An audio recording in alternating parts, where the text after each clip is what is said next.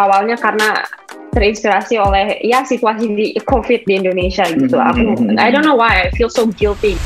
Kalau sedih tuh emosi, the emotion, emosinya tuh intens banget.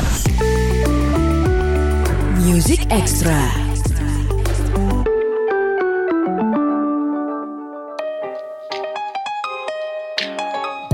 Halo good friends, Music Extra barengan gue Reno Aditya. Kali ini kita punya Novocaine. Siapakah dia? Natasha, mungkin lebih akrab. Belum kenal juga. Well, dia ada di sini untuk kenalan sama kita. Apa kabar, Nat? Baik. First namanya bukan Novocaine, it's Navacaine. Sorry. Novocaine. Oke. Ka- Karena itu ngingetin gue sama salah satu lagunya um, Nirvana, Novocaine.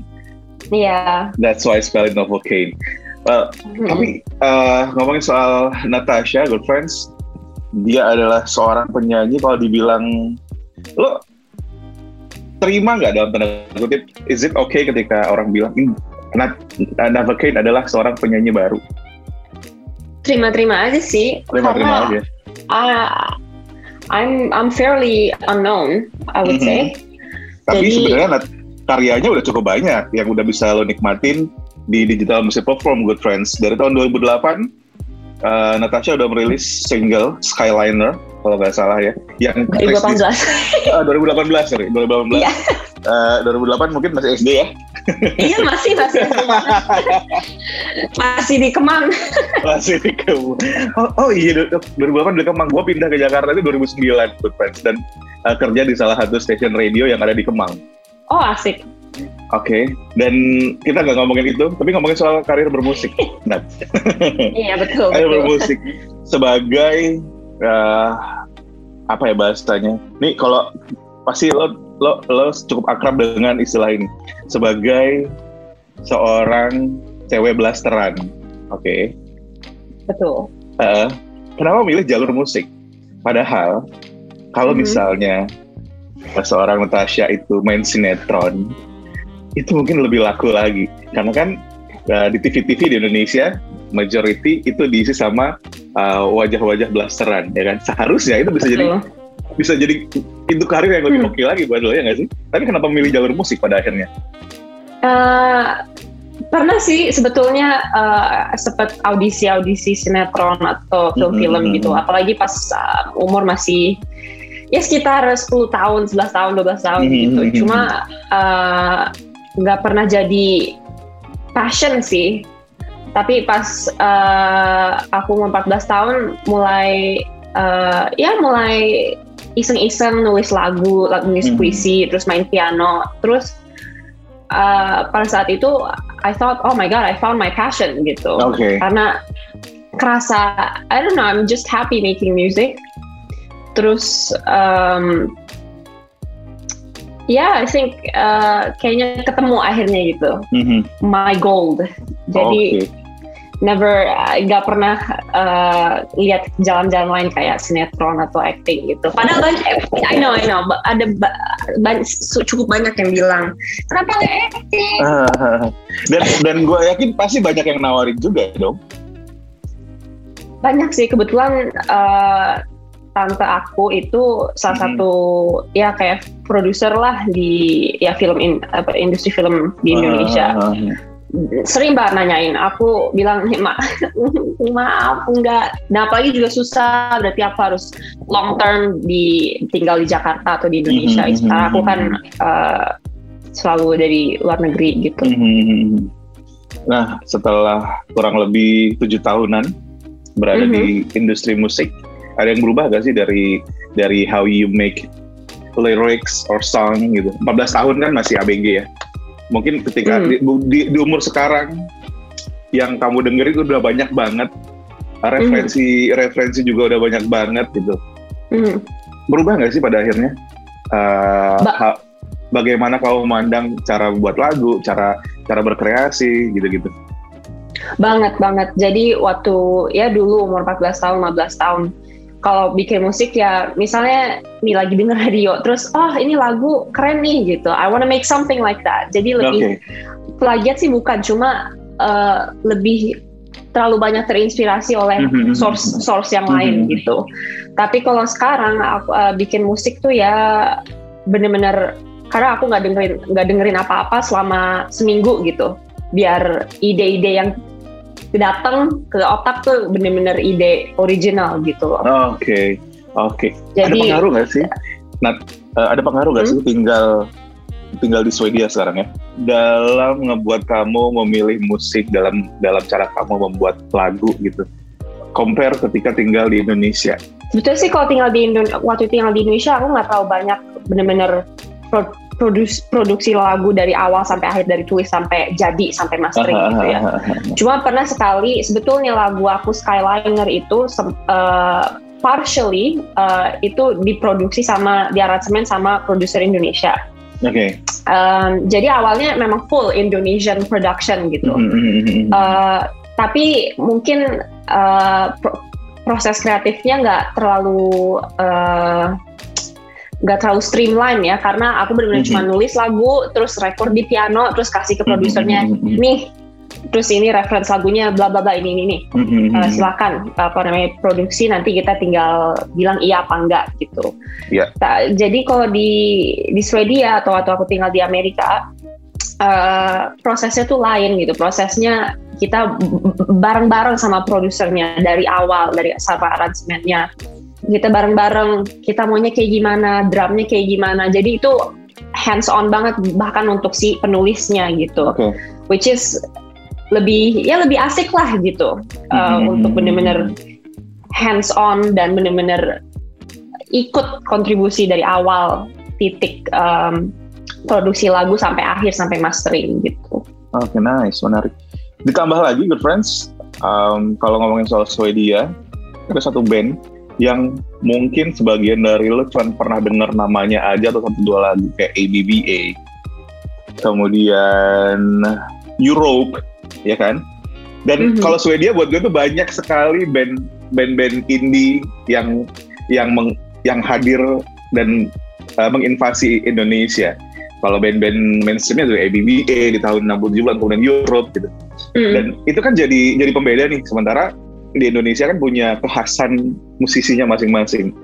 Nah, Hmm. sementara di Swedia pun uh, punya perbedaan. Ketika gue dengerin single terbaru lo, ya Hmm. gue mera- tidak merasakan, maksudnya kayak uh, awalnya kira ini siapa ya gitu. Oh ini Hmm. Bule. Jadi gue interview sama bule nih. Berarti harus bahasa Inggris harus benar kali ini gitu kan. Jangan nggak apa-apa.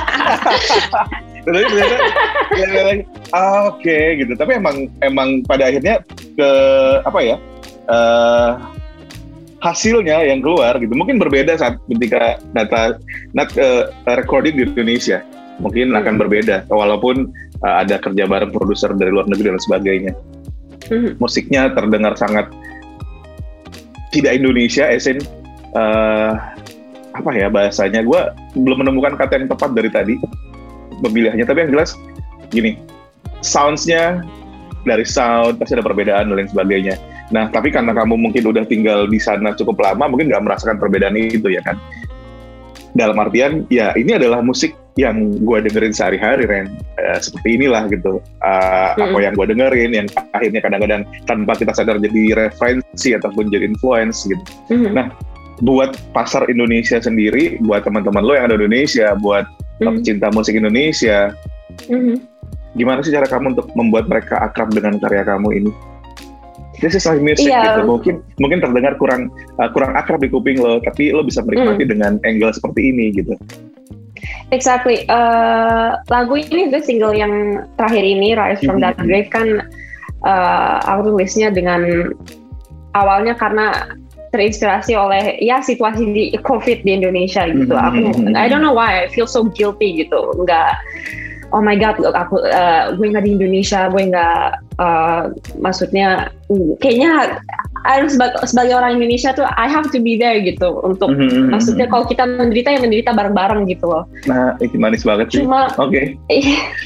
ya, tapi, tapi enggak tapi enggak di sini di Swedia orang nggak pakai masker udah nggak usah pakai Hmm. masker pada clubbing pada hangout gitu kayaknya merasa nggak adil banget gitu I feel guilty jadi lagu ini ya ditulis memang it's my love letter to my home country gitu loh untuk Indonesia jadi instrumennya gitar piano gitu dan liriknya pun uh, aku berusaha untuk setting untuk memang market Indonesia gitu loh Oke. Okay, yang okay. karena lagu aku kayak kalau misalnya dengerin Skyliner atau dengerin mm -hmm. single aku yang lain After Summer itu memang barat banget gitu alirannya yes. gitu. Yes, cuma yes, untuk yes, lagu ini aku uh, itu sih referensi cuma satu. Aku dengan ke papaku karena papaku pencinta lagu Indonesia.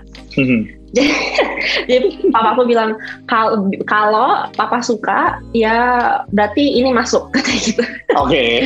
Okay. jadi aku selalu iya biasanya aku sama papa tuh selalu berantem. Kalau uh-huh. karena dia juga dia agak dia artistik juga gitu dan uh-huh. memang senang juga walaupun bukan bikin musik tapi nyanyi gitu. Jadi dia kita kadang suka memang berantem kalau kalau lagi bikin musik gitu. Um, tapi untuk yang sekarang dia dia bilang, nah ini Natasha ini hmm. bagus katanya gitu. Ya ya udah jadi. Karena kuping papa Indonesia banget ya. Iya benar. dan dan yang menariknya uh, good friends lo harus dengerin lagu ini karena nggak cuma enak buat didengerin nggak cuma liriknya kayak uh, menyemangati, tapi hasil dari lo dengerin lagu ini akan disumbangkan masih berjalan sampai sekarang pasti ya. Uh, hasil yeah. streamnya uh, apa yang Navakian dapat dari hasil stream ini, stream ini akan disumbangkan lewat Indonesia lawan Corona. Jadi impactful, mm. gak cuma ngasih lagu penyemangat aja, tapi uh, there's something you uh, yang dikasih sama Navakian secara nyata dan itu dengan bantuan Logo Friends. Dengan segampang menikmati lagu ini di Digital Music Perform, maka lo adalah bagian dari orang-orang yang membantu menyemangati, nggak cuma menyemangati aja, tapi juga membantu orang-orang yang saat ini sedang sangat menderita akibat COVID-19. Nah, kita kita agak ngomongin sedikit soal COVID-19 tadi kan kamu cerita mm. Swedia keadaannya lebih longgar kita bisa mm-hmm. bilang seperti itu ya jarang yang pakai yeah. masker uh, nightlife juga tetap berjalan seperti biasa gitu mm. tapi ada nggak sih momen-momen seperti yang terjadi di Indonesia yang kamu rasain ketika di sana such as lockdown nggak bisa beraktivitas jauh atau uh, ada ada ada jam malam gitu-gitu di Swedia sih nggak ada ya, tapi sebelum aku pindah, aku pindah ke Swedia tuh tahun lalu Agustus. Mm-hmm. Uh, tapi pas lockdown bener-bener COVID, wow, menggoncangkan dunia tuh aku lagi tinggal di Madrid di Spanyol. Okay. Nah itu lockdown itu bener-bener parah banget deh. Pokoknya Madrid itu salah satu kota yang dengan angka COVID tertinggi di Eropa. Yeah. Udah gitu polisi segala macam peraturannya restrictionnya ketat banget. Jadi bener-bener hmm. ada curfew, harus di rumah udah jam 8 malam udah harus di rumah. Mm -hmm. Udah gitu keluar cuma boleh ke supermarket atau ke dokter atau ke apotek. Lainnya nggak ada toko-toko yang buka, nggak mm. boleh. Jadi kita benar ngerasain sih empat empat bulan tuh lockdown di Spanyol yang bener-bener lockdown banget gitu. Uh, dan itulah terasa berat banget gitu loh. Bener-bener dari yang wah bisa ke sana ke sini, bisa keluar kota, bisa terbang. Tahu-tahu empat bulan di apartemen gitu, diem mm-hmm. under lockdown, bener-bener gitu loh. Jadi kaget banget sih gitu. Um, malah waktu awal-awal 2020 pas awal pandemi kan Indonesia nggak terlalu parah ya waktu ya, 2020. Tapi tapi lockdownnya lebih ketat pada saat itu dibandingkan di 2021 mm. kayak semua orang takut ngerti gak sih? Gue tiga bulan gue nggak keluar dari apartemen. Sama sekali keluar tuh sekali sekali di bulan Juni kalau nggak salah untuk uh, monthly groceries. Mm. dan, dan itu antrinya 4 jam karena panjang banget. Antrinya aku juga ngerasain itu benar-benar benar-benar udah benar-benar nih kalau nggak salah waktu itu hari terakhir uh, apa namanya kita bisa bebas beli ke toko yeah. segala macam gitu yeah, belum sebelum yeah, tutup. yeah, yeah. jadi benar-benar uh, supermarket beli toilet paper segini uh, banyak gini gitu. Ada gitu beli pokoknya apa chicken nugget segala macam pokoknya yang gampang masak uh, yang bisa di bisa tahan lama gitu. Beli semua makan-makan kalengan udah gitu pulang bawa seplastik udah nggak tahu berapa banyak kali sampai harus padahal rumah deket supermarket cuma sampai uh, harus pakai taksi. Karena kebanyakan karena kebanyakan. jenjengan. Tapi untungnya eh, gini, ketika jadi berapa lagu sih ketika ada empat bulan di apartemen, kamu tetap berkarya nggak sih? Kayak oke, okay, I don't know what to do gitu kan, nonton TV atau Netflix bosan, mm -mm. bikin lagu, bikin lirik gitu-gitu nggak sih? Bikin, bikin banget. Apalagi pas uh, waktu di Madrid sih ya, karena itu itu emang lokal lockdown dan restrictionnya berat banget gitu. Jadi uh, waktu toko-toko pertama kali buka, which is empat bulan setelah pandemi mulai, aku langsung ke toko musik, beli mikrofon, beli keyboard, mm -hmm. terus bawa pulang. Terus mulai aja bikin-bikin lagu sendiri gitu dari laptop sendiri. Uh, tapi sebenarnya buat hmm. seorang Nava Kane, lebih mudah bikin lagu ketika lo lagi happy or sad? Sad.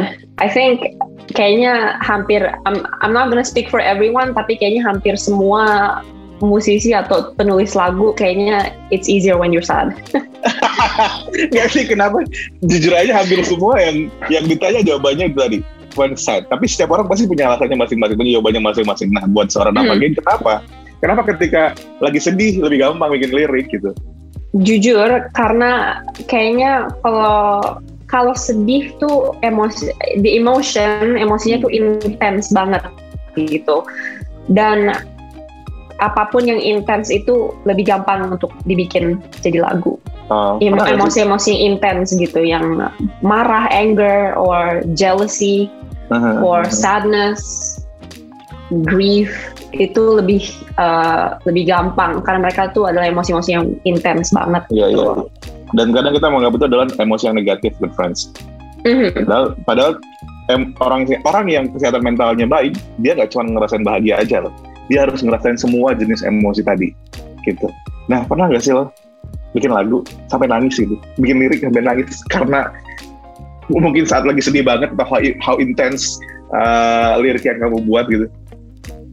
Iya ba banget, pernah banget. Pernah uh, album pertama aku, album uh. pertama aku kan judulnya After Summer itu sebetulnya mm -hmm. jujur tentang uh, my first relationship and the breakup. Mm -hmm. Jadi um, banyak banget waktu nulis lagu-lagu yang di album itu pokoknya mewek aja terus.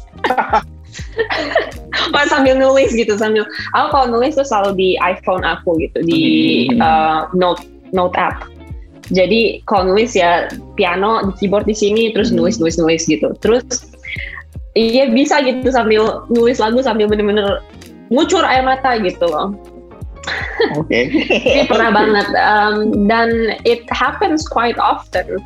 Uh, mm-hmm. Terakhir sebetulnya tiga hari yang lalu lagi nulis lagu. Tapi biasanya kan semakin semakin banyak air mata semakin bagus jadinya lagunya enggak sih? Iya, berarti you, berarti you're doing something right. Oh, kita lagi oh, ini bener nih gini, liriknya kayak gini. Wah. Gitu loh. Oke, oke, oke, oke. Dan dan Tapi ya kan itu eh, ada itu adalah cara orang untuk menumpahkan emosinya karena sebuah karya itu biasanya ada emosi di dalam dan good fun. Music Extra. Sebenarnya gue gak pernah pengen ngobrolin tentang satu karya aja ketika bertemu dengan orang baru dengan musisi baru. Mm -hmm. seperti misalnya kali ini kita ngomongin soal Rise from the Grave. Oke okay, uh, ini adalah lagu yang didedikasikan Never Kane untuk teman-temannya saudara-saudaranya di Indonesia. Sesuatu yang mungkin bisa jadi penyemangat buat kita. Dan gak cuma penyemangat aja tapi ada impact positif yang pengen coba dia sampaikan yaitu setiap streams akan disumbangkan eh, melalui Indonesia lawan Corona tapi ada satu hal hmm. yang menarik yang pengen banget dari awal tadi dari ketika uh, I did research about you gitu. Ada album yang orang banyak belum orang belum banyak tahu yaitu After Summer. Mm. Itu mm. adalah uh, kalau misalnya ya itu itu adalah salah satu portfolionya seorang Nova Kane karena punya mm. album itu kan bukan hal yang gampang nggak cuma bikin satu dua lagu aja kan. Nah, mm. kamu, kamu boleh cerita sedikit nggak sih After Summer ini berisi, berisi tentang apa? Boleh banget. Uh, After Summer itu sebetulnya tentang, ya tadi sempat aku bilang tentang hmm. um, ya putus uh, relationship pertama dan putus dan gimana caranya atau susahnya move on dan uh, at its core ya tentang itu tapi juga after summer tuh tentang ya masa ABG muda akhirnya masuk kuliah apalagi kuliahnya ya di salah satu kota yang paling menurut aku paling intens New York gitu loh okay. dan pengalaman-pengalaman yang ya aku dapetin lah selama aku tinggal di New York gitu dan in a way jadi album itu ya tentang to be young and reckless gitu. Oke. Okay. Ini uh, lagunya kamu buat di periode umur berapa sih? After Summer. Uh, Skyliner uh, lagu yang paling uh, track pertama, single mm -hmm. pertama Skyliner itu aku tulis pas aku umur 16 tahun. 16 tahun. Iya. Ini 2015-an ya? Iya benar. 2015. After Summer sebetulnya refnya After Summer aku udah tulis pas aku umur 15 tahun. Okay. Cuma aku selesain pas aku nyampe New York. Mulai tinggal di New York tahun 2000, 2017. Mm -hmm. Jadi banyak lagu uh, ada kalau nggak salah quote dari siapa aku lupa tapi dia pokoknya quote-nya begini you have your entire lifetime to make your first album yes. dan itu tuh bener banget gitu jadi bener-bener dari muda sampai ya aku umur 18 tahun ya itulah album itu gitu oke okay. dan uh, gini ketika kita pengen kenalan sama sama musiknya Nava Kane mm-hmm. -huh. lewat album After Summer, mm-hmm. -huh. lagu yang mana dulu yang harus didengerin? I would say Skyliner karena memang itu title track pertamanya mm-hmm. -huh. dan um, in, introduction untuk si ke protagonis cerita ini gitu loh. Dan uh, of course title tracknya After Summer juga Um, it's the last track on the album. Um, and then Girls Up North, I think juga ada lagu namanya Girls Up North. Itu mm-hmm. termasuk lagu yang di situlah pas nulis I cried a lot. Oke, okay. oke. Okay. Jadi berarti Girls uh, Girls Up North ini sebenarnya Nat menceritakan dirinya sendiri atau gimana? Uh, enggak sih, itu sebetulnya cerita tentang kalau denger lagunya liriknya adalah um, bercerita tentang I'm letting go oh, my okay. my past love dan okay. the girls up north ini ya cewek lain. Oke, oke, oke, oke. Nah, lo bisa dengerin album ini di digital music platform Good Friends karena ketika rasanya nggak fair ketika lo cuma dengerin uh, single terbarunya Nava Kane aja Rise from the Grave. Karena kalau lo pengen kenal lebih jauh sama dia lewat lewat album After Summer ini sih. Kayak penjajakan untuk mengenal siapa sih Nava Kane ini. Dan kan tinggal di beberapa negara dalam uh, dalam rentang waktu yang cukup pendek. Let's say hmm. dari dari 2008 kamu ada di Indonesia sampai 2021 udah pindah berapa negara Uh, aku pindah mulai 2015. 2015. Uh, pertama kali pindah, aku tadinya aku emang born and raised Jaka mm -hmm. dari di Jakarta. Mm -hmm. Coba pindah ke Bogor, terus uh, eh, 2015 aku pindah ke Seattle, uh, okay. US. Dua tahun di situ, terus 2017 aku pindah ke New York. Dua mm -hmm. tahun di situ, 2019 aku mulai di Madrid. Mm -hmm. uh, terus tahun lalu 2020 aku di Stockholm. Swedia. Stockholm Bayangin Sampai culture shock bayangin culture shocknya Good Friends dari Bogor ke Seattle ya. Iya, betul. Nggak, tapi itu pengaruhnya sama musik kamu gimana pada akhirnya? Karena kan setiap dari setiap negara yang kamu datengin, kota yang kamu datengin, kamu dapetin sesuatu yang baru. Kamu dengerin sesuatu yang berbeda, gitu kan? Seattle. Yeah. Uh, kalau ngomongin Seattle, buat angkatan gue, itu mengingatkan sama masa jaya-jayanya grunge karena di sana lah grunge. Ah banget, lahir. banget ya kan? Banget. Nirvana. Uh -huh. Kemudian sampai akhirnya ke Swedia. Swedia lebih lebih apa ya bahasanya lebih majemuk lagi lebih banyak lagi yang bisa didengar mulai dari ABBA, yeah. Swedish House Mafia, Avicii, Avicii, kemudian sampai uh, The Parisers, mm-hmm. yang yang jaya di zamannya kemudian Peter Bjorn and Yorn gitu macam-macam banget mm-hmm. musik-musiknya Swedia itu akhirnya sama mm-hmm. kamu impactnya apa yang didapetin untuk bermusik? Sebetulnya menurut aku uh, dari sisi musik gak ada yang berubah ya. Kayaknya hmm. genre aku ya tetap genre aku which is alternative pop gitu loh. Oke. Okay. Kalau di inspirasi ya think of kayak Lana Del Rey gitu, for mm-hmm. example. I know. Yes. Uh-huh. Itu yang gue yeah. ketika denger itu. Oke. Okay.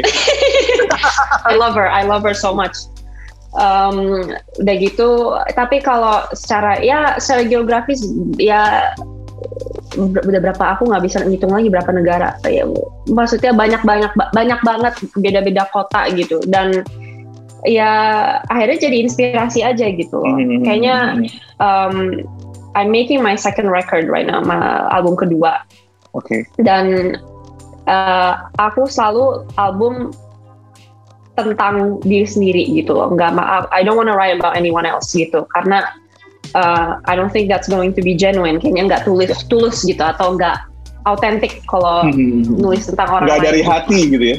Bener iya betul.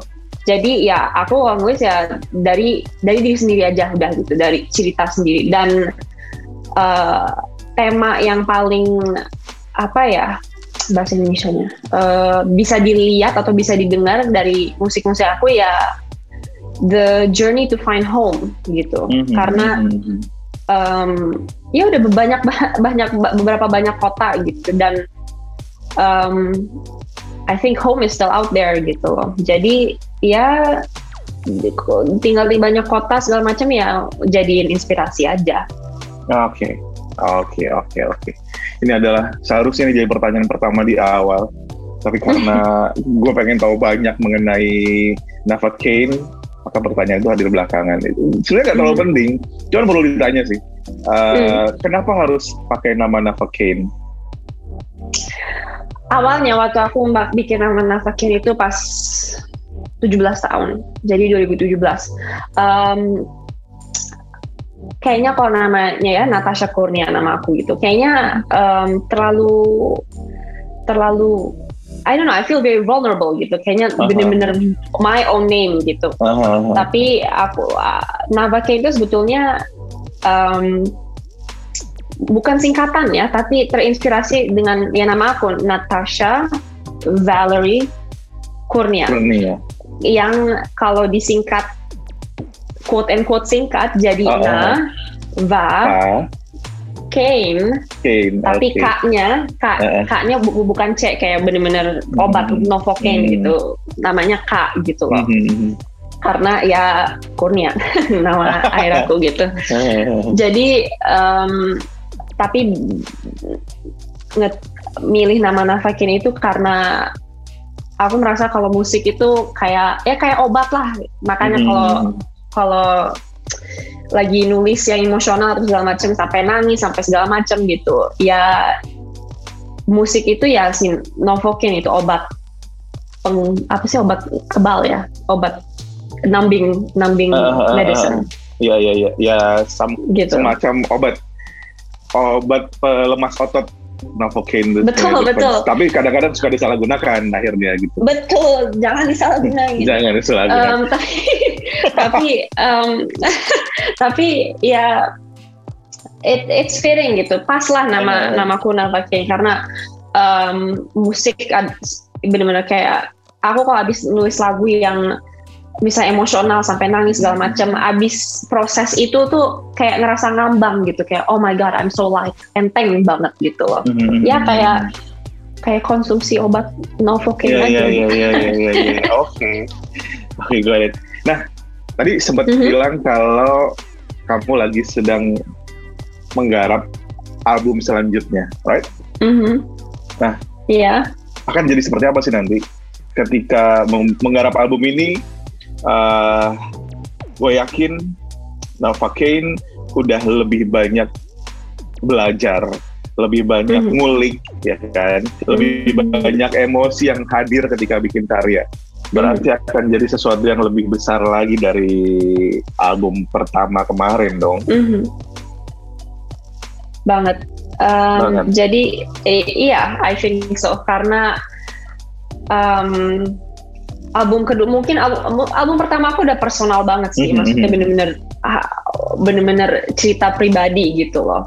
Jadinya kayak kayak bener nulis di diary dan dijadi musik aja gitu. Tapi album aku yang kedua lebih pribadi lagi, lebih personal lagi dan um, temanya lebih mungkin it's a bit darker ya mm-hmm. karena uh, jujur um, my past two three years I don't know hasn't been so good.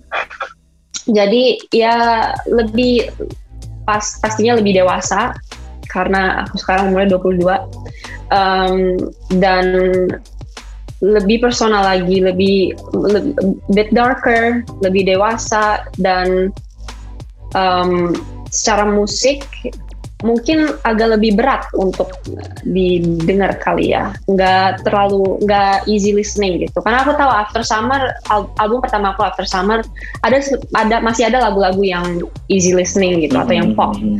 tapi album kedua aku tuh bener-bener akan ya lebih alternatif dibanding pop unsur popnya masih ada cuma lebih alternatif gitu dan okay. ya I know maksudnya mungkin banyak kuping-kuping Indonesia yang nggak terlalu kena gitu. Cuma ya I hope uh, the authenticity dan um, the fact that it's very personal to me and I make it with my heart.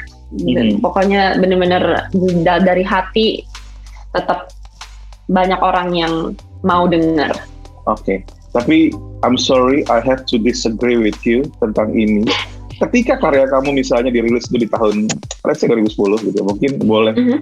boleh bilang boleh punya rasa pesimis ah lagu gua gak berat deh jadi mungkin yang mm -hmm. dengerin gak terlalu banyak tapi jangan mm -hmm. salah di masa sekarang dari 2019 sampai saat ini industri musik kita itu keren banget banyak banget musisi-musisi yang dulu gitu ya misalnya dia lahir di tahun 2010-an merilis karya mm -hmm. karya dia mungkin gak mm -hmm. banyak yang dengerin tapi mm. di, ketika di saat sekarang jadi kayak kuping kuping pecinta musik Indonesia itu lebih lebih uh, lebih lebar lagi untuk menerima banyak mm. masukan dari lagu-lagu dan mudah-mudahan karya Napa Kane juga akan mendapatkan tempat tinggal bagaimana memperkenalkannya aja sih pada akhirnya mm. dan dan dan dengerin beberapa lagu uh, gue yakin akan membuat atau bisa sangat bisa punya tempat di kuping kita nih pecinta musik Indonesia. Nggak cuma pecinta musik Indonesia ya tapi pecinta musik uh, secara keseluruhan. So kita tunggu se berat apa sih album kedua nanti. Dan mudah-mudahan di saat di saat rilis ada kesempatan pulang jadi bisa uh, bikin sesuatu di Indonesia, entah itu small gigs untuk kenalan sama fans di Indonesia dan memperkenalkan musik kamu secara langsung ya? Pengen banget, pengen banget. Ini bener-bener, aduh pandemi itu Yeah. I really do not like the pandemic. Uh, semua orang nggak suka, nggak tahu siapa yang suka. Kayaknya semua orang nggak suka. Uh, tapi ya, iya pengen banget. Pengen aku tuh nggak. Terakhir di Jakarta tuh Januari awal Januari 2020 Oh, Jadi aku belum ketemu tahun. keluarga sama sekali selama hampir dua tahun sekarang. Hampir dua tahun. Oke, mudah-mudahan ada kesempatan hmm. itu karena karena sejauh ini kondisi pandemi di Indonesia semakin terus membaik terus membaik dan mudah-mudahan nggak akan ada gelombang-gelombang lain yang amin, bikin kita jadi begitu lagi. Uh -uh. Pengen banget pulang asli. yes, kita tunggu dan lo bisa bikin small gigs buat kenalan atau mampir ke Delta Bana Female kita ngobrolin eh album kedua gue bakal ada seperti ini seperti ini langsung. Pengen ya. banget, pengen banget. Alright, nice to know you. Terima kasih banyak. Nice to meet you too, Reno. Yes, Makasih, thank you for having me.